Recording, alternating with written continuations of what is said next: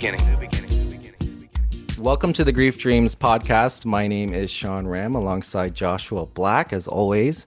We have a special guest with us today. His name is Justin Wren. So, just a little background I'm a mixed martial arts fan.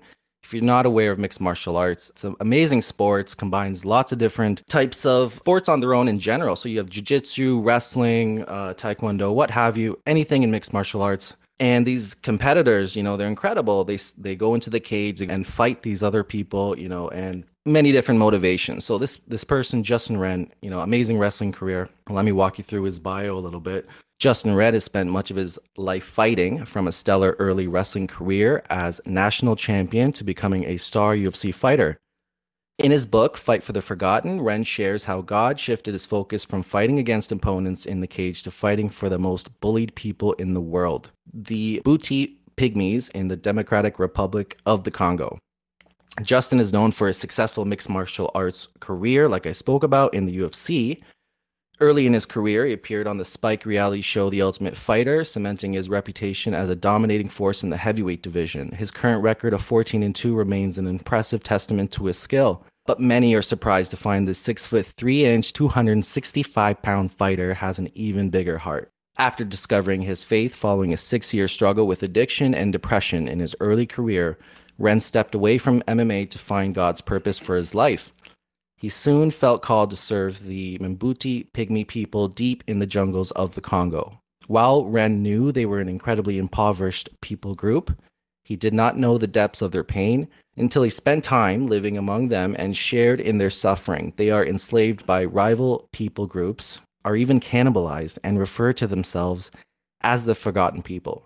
A turning point in Wren's life was holding a young boy. Andibo as he died of a water related parasite after being refused care by local doctors. So when we heard about Justin, you know, we wanted to bring him on the podcast, not only because I'm a fan of mixed martial arts, but because, you know, his story is so compelling and it's really speaks to what the human soul can do, what we can accomplish as people. You know, we can help each other out in amazing, drastic ways our podcast, uh, Grief Dreams podcast, we talk about grief, we talk about loss, we talk about wanting to build communities and having people share loss stories.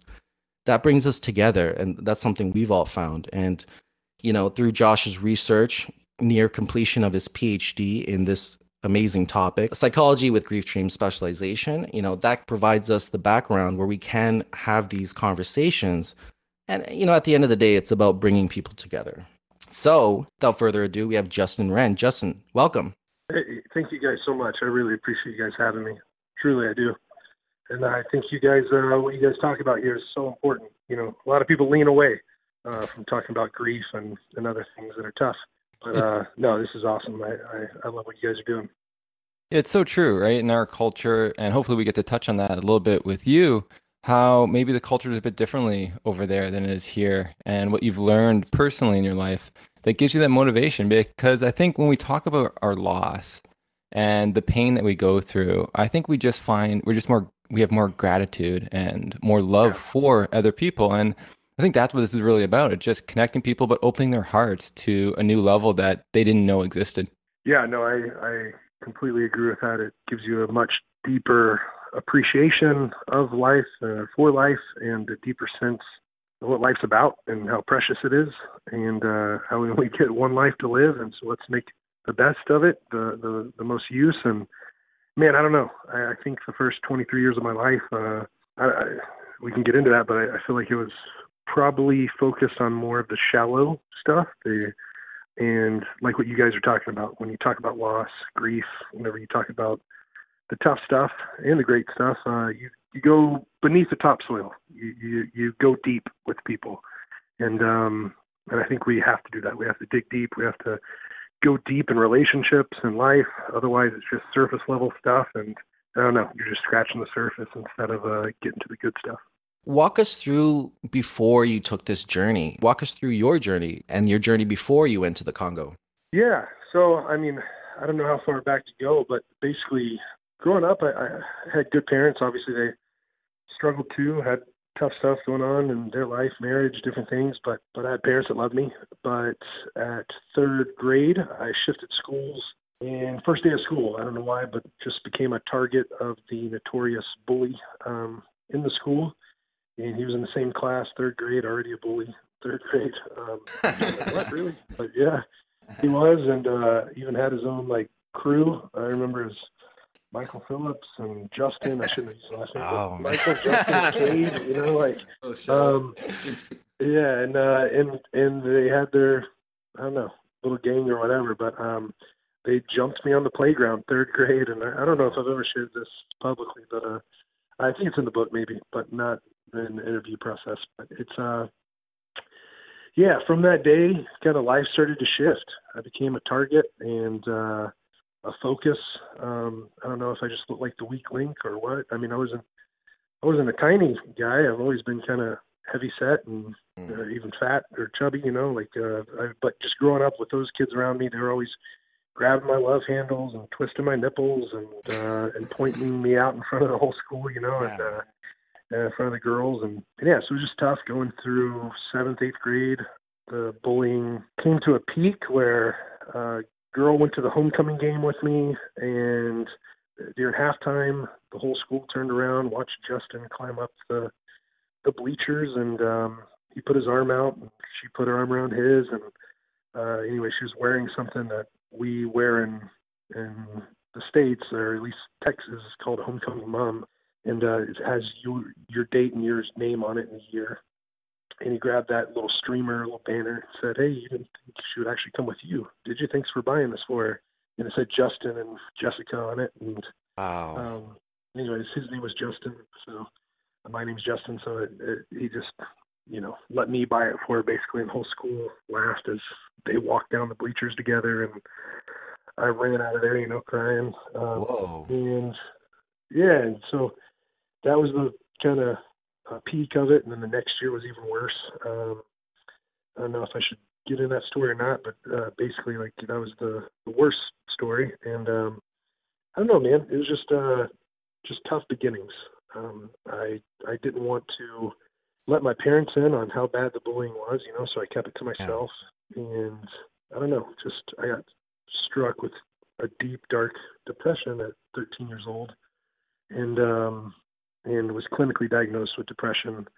And so it was, I don't know, uh, it was it was tough beginnings. I, I'll let you guys kind of guide where we go from there. Yeah, that's you know that I've heard of things like that. I mean, I've had cases of that, but obviously not to that level. And anything at that age is going to impact you down the road. It's stuff you're going to have to eventually resolve through. And that's, that's mean, man. Like that's the worst of the worst. Like, yeah, I was bullied. I can understand. Uh, maybe not, well, uh, not maybe as bad as, as you went through, but yeah, in my elementary school years, I was bullied pretty, pretty bad. And it was, it was more because I had long hair. My dad, you know, he came from a Christian home, so like he thought it was like Samson, and so like you grow your hair long and you're cool, right? God likes you more. so, but anyways, God likes you, but no one else does. So, so at the end of it, um, like between yeah, grade one to grade eight, it was you know it was, it was pretty difficult, and it's like once I cut the hair the hair off and moved to a different school, like things really changed. But it was those those times when you're building your you know your self-worth and how you see yourself and, and it gets mm. shattered and you think that you know you're not good enough you know that there's something wrong with you mm. and so it, it, that's you know it feels fuels the depression because now the people that you know like in your community don't even want to talk to you and they're they're bullying you to make fun of you and this actually is really interesting because i was wondering i was talking to sean before like why did he at all things, you know, go to the Congo and pick these people. And in the bio, it says like these people were bullied. And I think there's probably a big connection to your life's journey into why you care about them so much. Yeah, wow. You, I think I think you're onto something there for sure. Um, or you just nailed it because I like what you said that the, especially you said grade one through eight for you, third through eight for me. Um, actually third through ten. But uh, yeah, I uh, you know sat at the lunch table by myself. Uh, was pelted in the back of the head with chocolate milk spit wads and food and other things, and told I wasn't you know well for for that second story I won't get too deep into it, but basically my middle school crush crushed me whenever I was invited to her birthday party, a costume contest.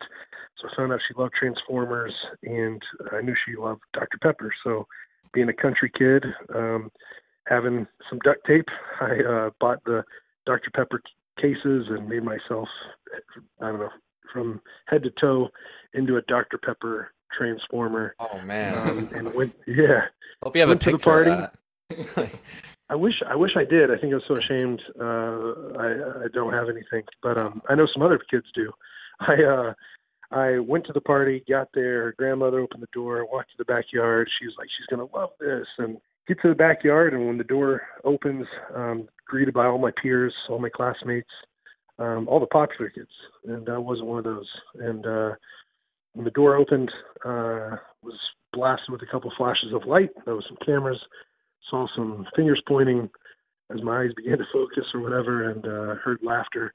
And um, it was uh, basically well, Jennifer and her party, and uh, heard Jennifer say, "I can't believe you thought you were good enough to come to my party." Another kid said, "You're worthless." Used that exact words. And then Justin, the notorious bully, said, uh, "You should just kill yourself." And so, right there, you know, felt worthless. Thought I should kill myself. Began that battle of not just depression but suicidal thoughts for about ten years. And yeah, man, it was it was really tough. Felt all alone. Felt like my identity. Felt like uh, I don't know that was worthless.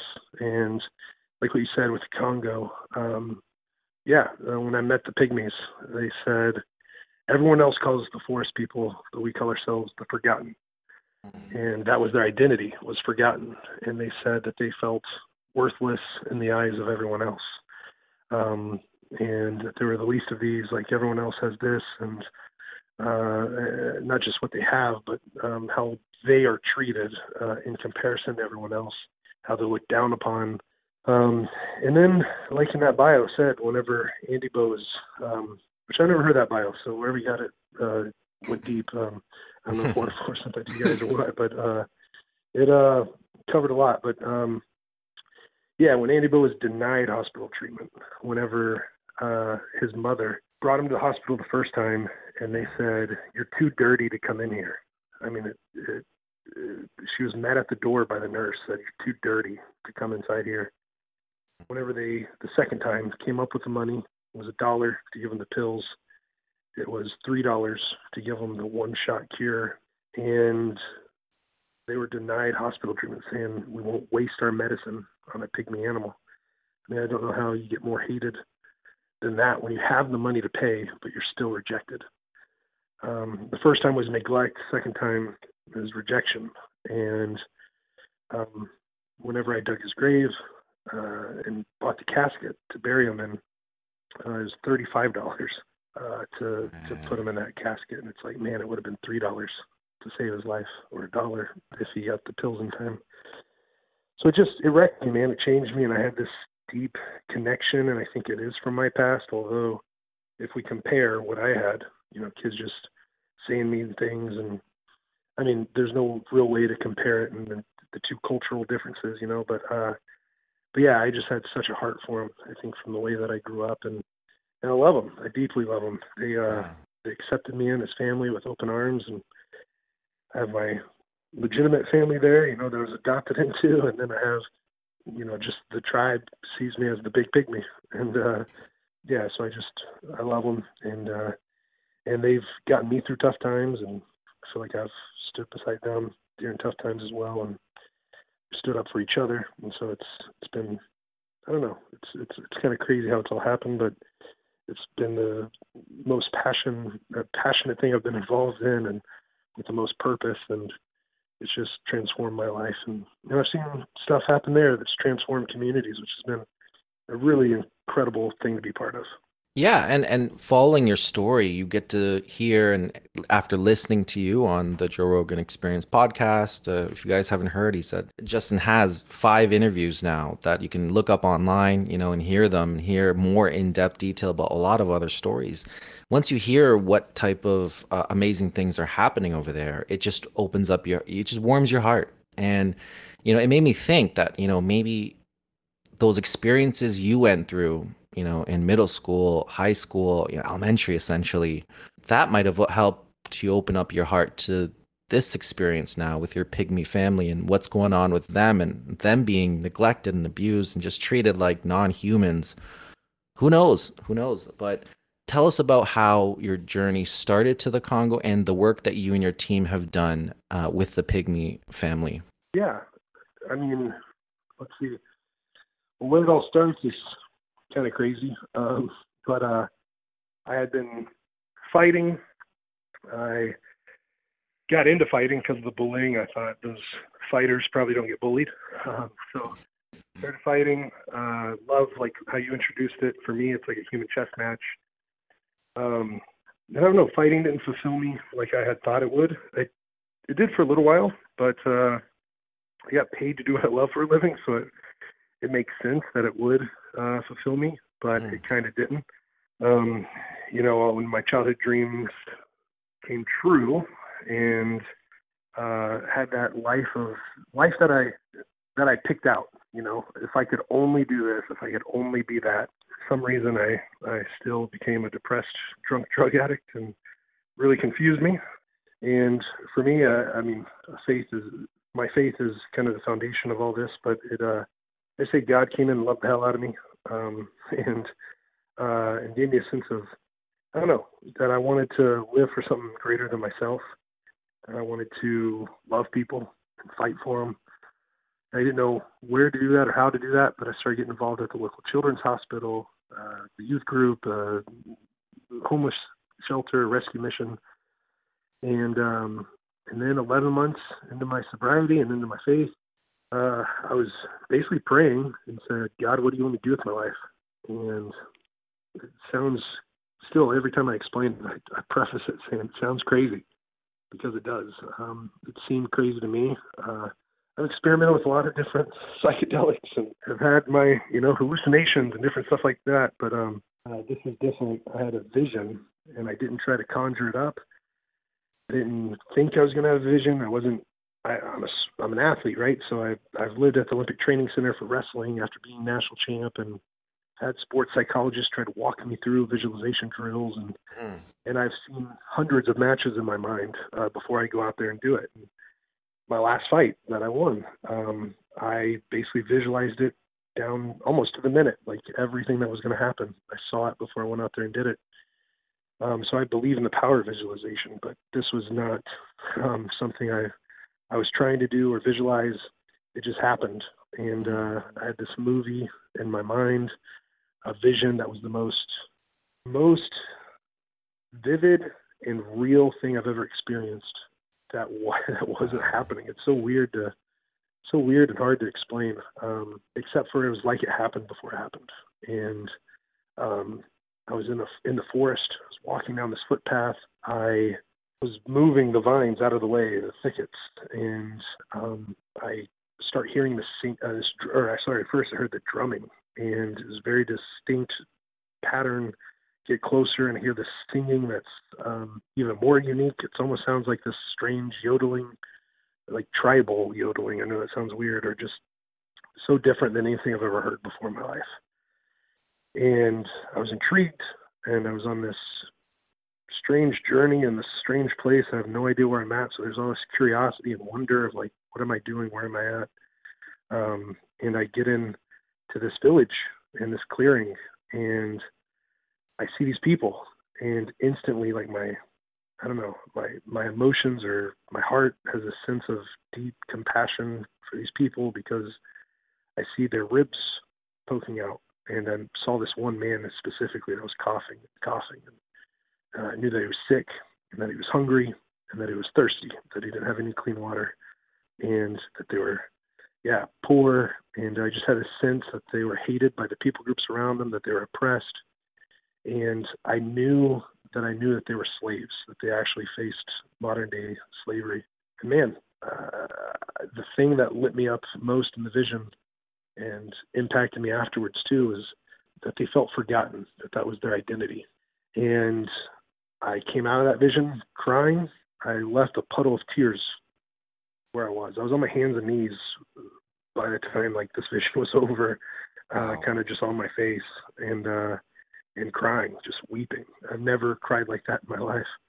Uh, before or after, since then, Andibo, I think I've, I've cried hard tears, but this was like, this was sobbing. This was uncontrollable. And it, it made me feel like I was like I was crazy, like I had some sort of mental break or something, and I didn't know what happened. I didn't know who they were, but I wrote down "forgotten" on the top of a piece of paper. Underneath it, it was like hungry, sick, poor, thirsty, uh, oppressed, and slaves. And um, three days later, I tell the guy, uh, seemed like a little bit of a wild man. He was like a he taught survival training, and I was actually going through it. And um, just because I was with a group that wanted to go through it, and uh, after I went through it, I found out he's done a lot of work in Africa and different things. And his name's Caleb, and I tell him about the vision. I'm like, this is the last day I'm going to see this guy. It just seems too serendipitous that I that I missed the opportunity to tell him. And I had the sense that like if I didn't, I would always wonder what if. What if I told him? Would he have known? Or and the same thing. Like whenever I was going to Congo, I could have said no, but I was like, you know, I'll have this sense of what what would have happened if I went, or you know, um, or I'd always have questions. So, but I told Caleb, and all of a sudden, sorry if I'm going all over the place, but I tell Caleb, and he instantly like gets excited for me. I'm like, what? And he stops me and says, I know who they are. I'm like, what? And he goes, those are the pygmies. I'm like, who? And he said, yeah, they're in the Congo, deep in the Congo rainforest. I'm like, where? Where is this? You know, I didn't, I didn't know Congo was in Africa. I, I knew it was a country, but I didn't know where. And um, and anyways, uh, he's like, yeah, it's the craziest thing for telling me the story because my wife was just talking to me yesterday about canceling my trip. Like, what trip? Because I'm going in three and a half weeks. and uh, but the day before, all three guys that he was going with, he was leading a team there, kind of what he called a scout trip, to just go and meet them and see their suffering and see if there's any way uh, that we could help them. And so uh, he said that the rebels took over the airport, that uh, they were killing and raping and even eating uh, the pygmies who he was going to meet. And he had gone the year before, and he was going back the second trip. And uh, I'm just like, this is crazy. He goes, yeah, tell me about it. He's like, I was talking to my wife, and uh, basically, I she, I told her, give me a couple days and see if I'm still supposed to go or not. and he said, uh, if you had a vision, if you decide to go, I'll go. And I was like, wow and I didn't know what to say because he told me about how dangerous it was, and I've never been anywhere like that. Anyways, I'm making the story way too long, but oh, but uh, it, yeah, I, I just don't know how to explain the vision in a bite-sized bit. Right? How do I make that a minute or two? No, um, and I I appreciate you going into depth because it there's a lot of moments in our lives that impact us and a lot of them can be sort of the dreams we have of loved ones and dreams in general. And you had a vision which is very similar just you're awake when you're having it. And yeah. people need to know that it exists and that it can it changes you. Like these things you can't really explain it but once you have it it changes the way you see yourself and the world that you live in yeah no absolutely man um, even and I know I'm fast forwarding a bit, but even me coming back to fighting, I had I had not fought for five years and two months. I just gone and stayed in the Congo, lived in the Congo. Well, the last six years went back and forth a bunch and lived there for a year at a time, and so I'm coming up on probably two years of being there um, over the last six years. And uh, and man, what got me to come back to fighting was uh, three very vivid dreams and these are like I'm telling you guys four. Uh, it's only happened four times, uh, which four times is a lot, but still, like out of all the days I've lived, or these 30 years, there's been four moments in my life, three dreams and one vision that have changed the trajectory, the direction of my life. And, did uh, did we pick the right guest? oh goodness, wow. yeah. And and actually, sorry, my my wife's best friend had the first dream, and she had a dream of me coming back to fighting. And I met her after I stopped fighting, the best friend. I met my wife after I stopped fighting. Um, and her friend who knew nothing about fighting, never been to a fight, had a dream about me fighting again. My wife's in the Congo with me, and she had been there for about three months. And she receives a text, you know, has has Justin been thinking about coming back to fighting? And it had nothing about the dream in it. And uh, and she's like, um, you know, he he said he had a dream about it, and she asked me, I'm like, yeah, I've had a dream, but you know, it's kind of crazy. Who comes back after five years off? And I have this life now, and this is my fight now, and I'm fighting for them, and that's the fight that I'm fighting now. Uh, but then in the rainforest, you know, with the pygmies, I have a dream again about me fighting again, and the third dream was uh, was me stepping back in the cage, and I think a lot of fighters might. Well, I don't know about a lot, but I've heard some other fighters talk about this, and one of the moments I love the most is hearing the cage lock behind me. And it's like, uh, you know, some people can get scared. It's like, hey, there's no way out, kind of thing, until the fight's over. But for me, when it locks, it's like it's game time. Like this is what I'm, you know, I'm. This is why I trained this hard for this moment. You know, it's time to go out there and fight and perform and do what I love. And so, uh, in the third dream, I got in, and while I'm stepping into the cage, I slap a tattoo on my arm, and the tattoo is a fight for the forgotten tattoo. And I step in, the cage locks, and all of a sudden I just kind of soak up the atmosphere, kind of living in the moment, and I kind of smile and nod. It's like, uh, and I had this sense that like I'm home, um, or this is what I'm supposed to do. But that was in the Congo before I ever came back to fighting. I had five years off in the rainforest, and I'm sleeping on the dirt under a twig and leaf hut. End up having dreams about me fighting again. Come back, we get married, and I start training for a new fight. So, yeah, dreams have have definitely if if if they're not just weird or you know abstract, if there's something like that I can dig into and that it seems like this might actually be something uh, good and I don't know how to explain it, but if it if it has this deep meaning to it, I'm gonna I'm gonna go with it and explore it and, and pursue it. No, that's amazing. I've had certain experiences too, which um, like through dreams that have led me different places, and people would call me crazy to to do them, but you do them, and the results are just miraculous. And I think and I listen to your story, and it reminds me of you know that uh, that movie Cinderella Man. Uh, yeah, I Yeah. I saw it, I saw it a long time ago. It was like this fighter, right? Like this boxer. He he was good, but you know he didn't. You know he wasn't that great. And then there was the the, fan, the the war happened, and he broke his arm, and he had to sort of quit. And then he became impoverished and very depressed. But anyways, he came back, and when he came back, he had a new motivation for fighting because now he was fighting for his family for milk and, and bread, and he ended up winning the the belt because of it. And so I think, like, I, I look at you and I hear your story, and I think there's got to be something inside you that have changed. Like, if you have that vision, you know, and you're going back to fighting with this purpose, there's got to be. Is there something like different when you when you step in the ring or when you train that wasn't there prior? Yeah, without a doubt. There's a there's a fire in my bones, bro. I, never said it that way, but yeah, there's there's a fire in my eyes. There's a, a fire in my soul or heart, you know, that's just driving me. And I didn't have that before. I mean, I love to fight and I love to compete, and I thought I was passionate about it before. Um, but then I got pulled away by the addictions and depression, and and I don't know, it was about me, right? And I was fighting for myself, and I think that that's not sustainable if you're if we're comparing it to that Cinderella man, or or maybe it is, but I think the more dangerous opponent is fighting for so much more than himself. And um, Yeah.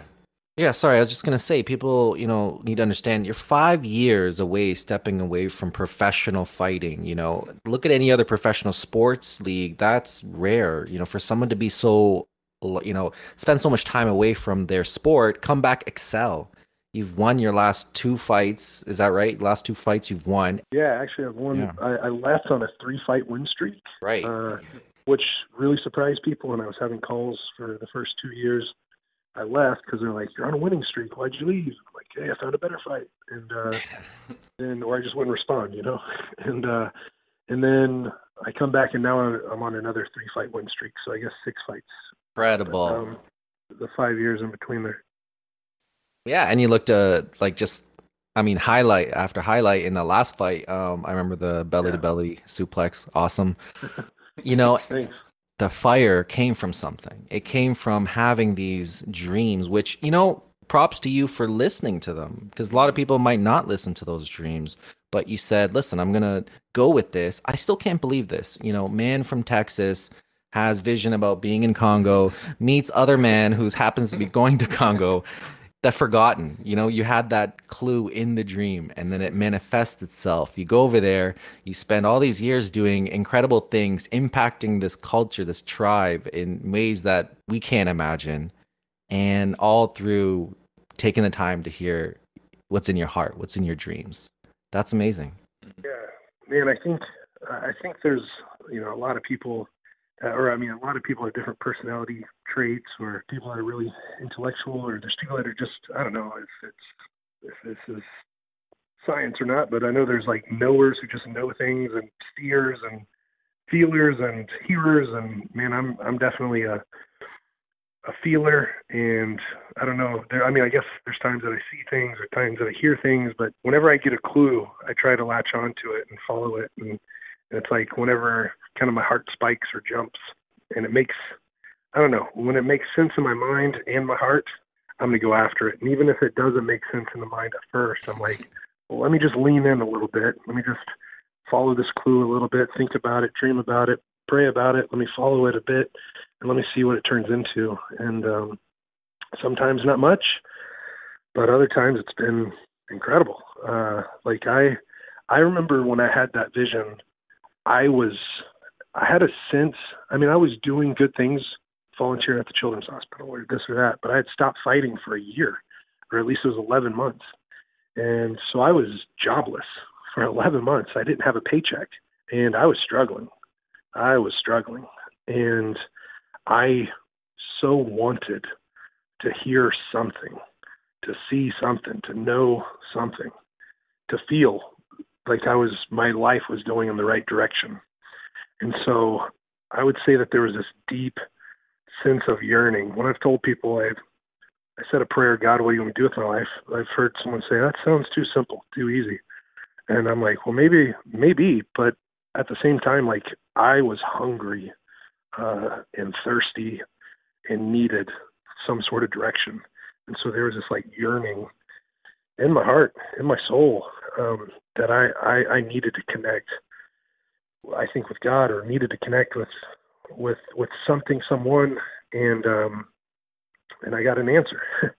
and whenever I whenever it was that big and that real, and that vivid, and it's funny, I, I I say that you know I had to go, but I still debated it once Caleb told me, and then told me all the dangers and and how crazy it was. And well, that's when the mind kicks in, right? yeah, yeah, yeah, exactly. And and the finance. I'm like, well, how the heck am I going to do this? And uh, uh, how am I going to pay two thousand dollars for a plane ticket when I got like thirty bucks in my bank account? um, and Caleb told someone who told someone who was a businessman and a farmer in his community, and the farmer's like, "Well, I'll pay for him to go," uh, which is nuts, right? Uh, some uh, man, I just oh Marvin uh, decided to get my plane ticket. Then my next trip, the guy I knocked out in a fight, um, heard about the stuff that I was doing. Former opponent of mine who I knocked out said, "I'll I'll pay for your plane ticket." And I was like, "Oh my gosh!" Right. Just the kind of kindness of just the right people at the right time made it possible. We have 20 people in the Congo that are my heroes that are some of the most incredible people I've ever met in my entire life. And it's just such a privilege and an absolute pleasure to know them because these are the ones that were impoverished and were suffering the most. They're the ones. I'm at the Water4 headquarters right now, and I'm looking out into the kind of the I don't know the lobby or the, the little office, and there's this TV, and it's flashing pictures. And I just saw one of my favorite men in the world, Ben. His real name is Luringa, but the pygmies call him Amagu Amagu. And he's like my brother there. I was the best man in his wedding. And um, Amagu Amagu means the we are one, we are not different. And he's from a tribe that actually oppresses uh, the pygmies and looks down upon them. But yet he stepped out of that and decided, I'm not going to be part of that anymore. I'm going to be part of the solution. And and to see like the love he has for them inspires me to see him change his whole life around uh, even to be looked down upon by his own family members uh, because he's going out and staying with the pygmies and loving loving people who shouldn't be loved in their opinion and yet i don't know he's just been such a inspiration to my life because he is he's being part of the solution uh, to their own problems and even problems that even aren't his. Now the water crisis is, but you know, to see what he's doing for the pygmies is just so inspiring. He's denying himself comfort, you know, to go live in the forest. Like even people in in Africa, in Congo, in the least developed country on planet Earth, lease roads, lease houses, leased uh, or, uh, um, schools and, and hospitals. Uh, they they look down on the pygmies like, how in the world would you ever go live in the forest in a twig leaf hut and sleep on the dirt?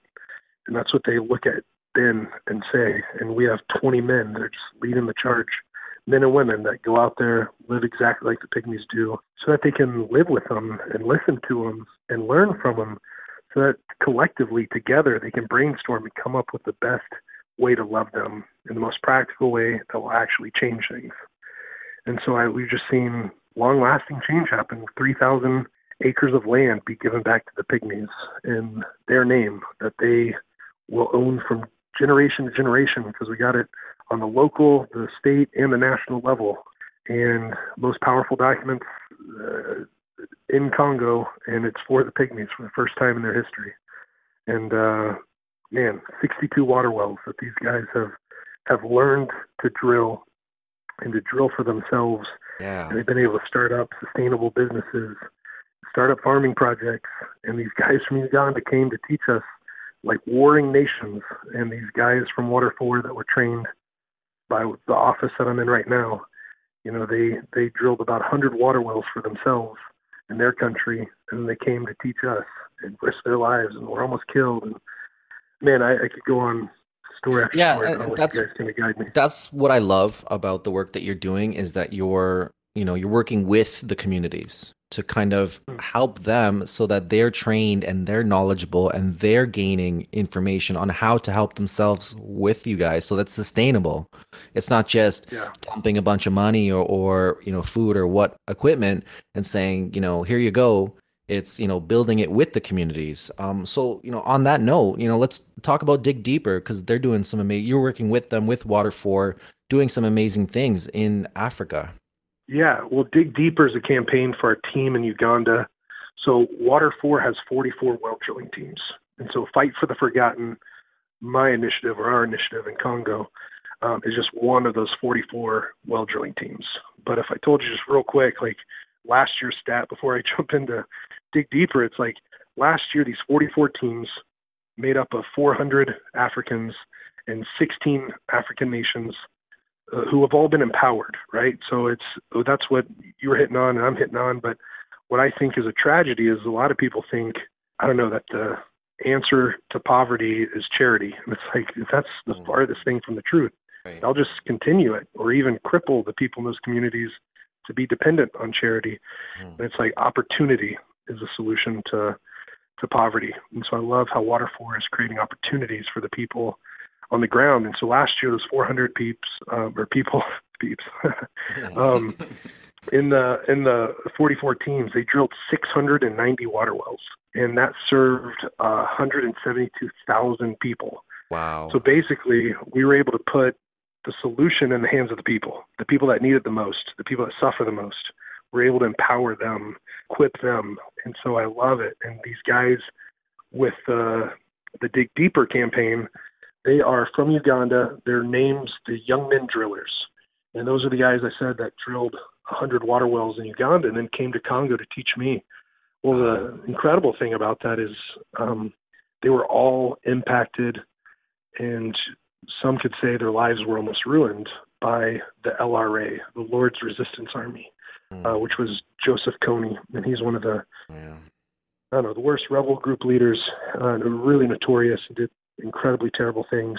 And these guys, like well, Patrick, he was one of three survivors in his entire village, uh, where BTEC um, was a child soldier for a little bit, and when he came to Congo, he would wake up in night terrors uh, just screaming bloody murder in the middle of the night, and it freaked us out at first because we didn't know what was going on or why.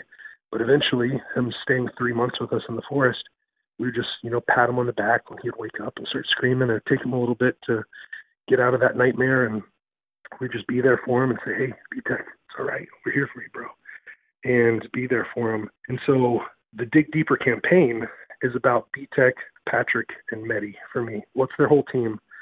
But they're going to now we're drilling water wells in this this community called Lacho.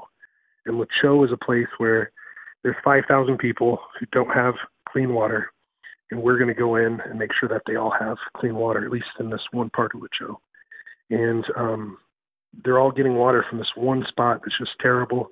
And we're going to drill five wells there, and then we're starting up these, just going deeper, digging deeper. We're starting these vending kiosks or these water vending kiosks where the local community can go to, and instead of having to stick their water or their jerry cans in dirty water, or instead of having to pump the water, they're just going to have these kiosks that they stick underneath and they turn on the tap. But what we're going to do is it's going to cost about five cents per jerry can. But everywhere in the world, you pay for water, um, and so especially clean water. And so in Lacho, they're paying for dirty water. Um, mm-hmm. and so we're going to set up these vending kiosks. It's about five cents a jerry can, which is five gallons, um, so 20 liters and five cents is going to go to further or fund more water wells in the community. So basically, 5,000 people are going to get clean water, and it's going to have five vending kiosk, and that's going to be about $10 per person. And so, for $10 per person, it, it gets 5,000 people clean water.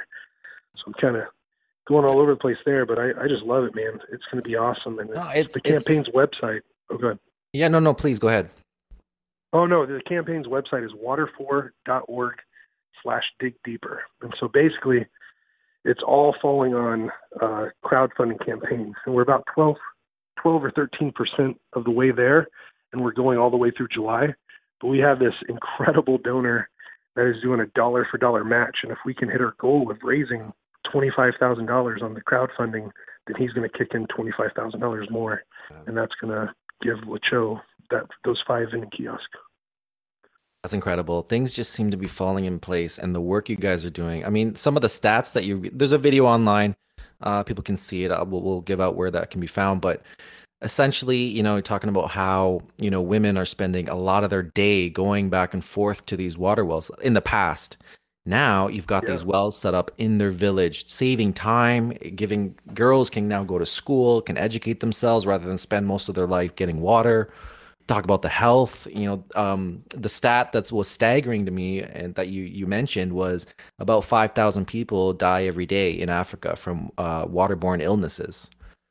Um, yeah, and, and um, well, that's that's worldwide, but but yes, it's um, uh, the majority of the people that suffer from lack of clean water is, is in Africa, and uh, it's two million children a year under the age of five years old die um, just because they don't have clean water.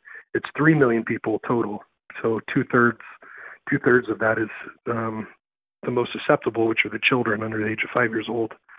And so, you know, those kiddos, they they all have names like Andibo or Babo, who I also held um, the day he passed away and, and buried him, or I don't know, Sengule and Captula. these these people that I I know personally um, that are no longer with us, and so uh, it's really tough. Um, yeah, and, and yeah, like what you said. Oh, just the 400. There's uh, for just children. There's 443 million children under the age of, uh, or sorry, that are school children. 443 million school days are lost a year um, because they have to go collect clean water or they have to go collect water, not even clean water. So if we can give them water in their community and they don't have to go collect that water, a kid can go to school because uh, it's so close. The mom can go get it, and they don't have to select a kid to go just on those water walks, which the average water walk is 3.75 miles. That's so, crazy. Um, I, I can't even understand how long that is, given sort of always just you know a couple steps to the water. But I want to say real quickly because I know you have to get going. Uh, you're doing a lot of, you know, I like to say you're eliminating the grief. Um, and so by providing clean water, you're actually prolonging someone's life so people don't have to grieve anymore. So you're doing actually grief work without even knowing it. And the people who donate are also doing a lot of grief work because they're helping people not hit the grief point so soon in someone's life. And you're saying the life becomes longer and their relationships with their their family become deeper because they have more time to educate themselves and to help each other. But before we before we sort of get going there's one question we always ask on the podcast and it's have you ever had a dream of someone who has died? And so Andibo andy, bo. Yeah have you ever had a dream of him since he's died? I wish. I wish i had. Not that i can remember. And so it, it's strange you know now I think in the last month or two, I've started to try to go to bed with an with an intention of I want to remember my dreams tonight. And waking up in the morning and kind of drifting for 15 20 minutes as I wake and trying to remember my dreams and starting to get a uh, I want to start a dream journal but for now I'm just recording them and um and it's really started to help me remember as I go to sleep with the intention as I wake up and drift and try to remember before I even get out of bed or open my eyes and be blasted by the light, trying to remember. And I, I've started to really remember them a lot more because I know I had those four moments, but really, uh, I never really remembered my dreams very much um, until lately, and, unless they were extremely vivid, like those those three that I remembered. But yeah, I, I really hope so. Uh, my mom has. My mom had a very detailed, intimate dream about my grandmother who passed away. And so I know that was a tremendous gift to her that she just really holds on to and cherishes. Wow, that's beautiful. And I think that's you know that's one reason why we do the podcast because a lot of people like there's no research out there. First of all, and a lot of people don't know how to ask the questions, and so a lot of these dreams people have, they sort of keep keep dear to them, and they sort of and they feel isolated because no one's asking about them, no one wants to hear them, um, and sometimes when you do share them, people sort of dismiss them. So that's why we always try to do in the podcast is ask about these dreams. And so since you haven't had a dream, um, what dream would you want to have if you could? I'd want to have a dream of him just being being at peace. Just because I know how much he suffered uh, because of the waterborne illness. So if uh, if I could have that dream, it'd really be quite awesome. Or maybe Little Babo or Kaptula, Sengule, of them just being at rest and at peace, or maybe even smiling down on our team who's who's doing all the work. Like I know, I know, I know them, I love them, but uh, but our well drillers are the true heroes to me.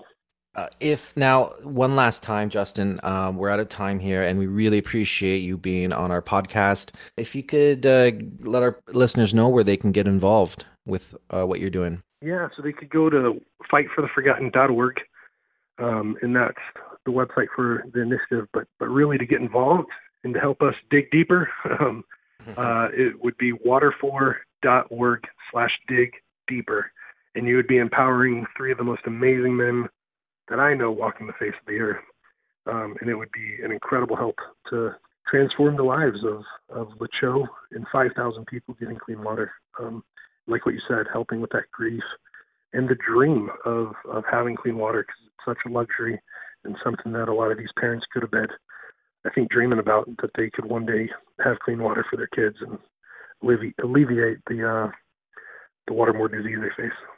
Excellent. Um, so yeah, to our listeners, please check out Justin Wren. Uh, Google him. Check out his story.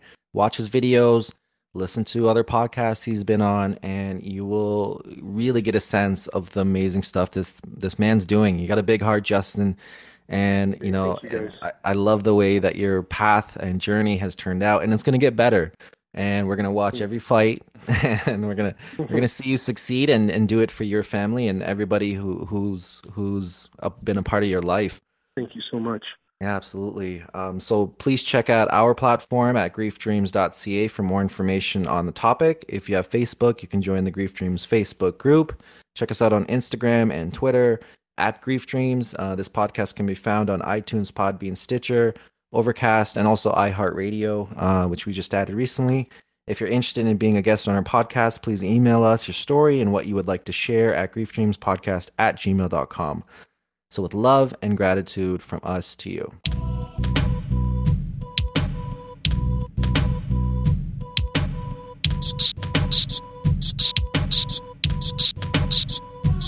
The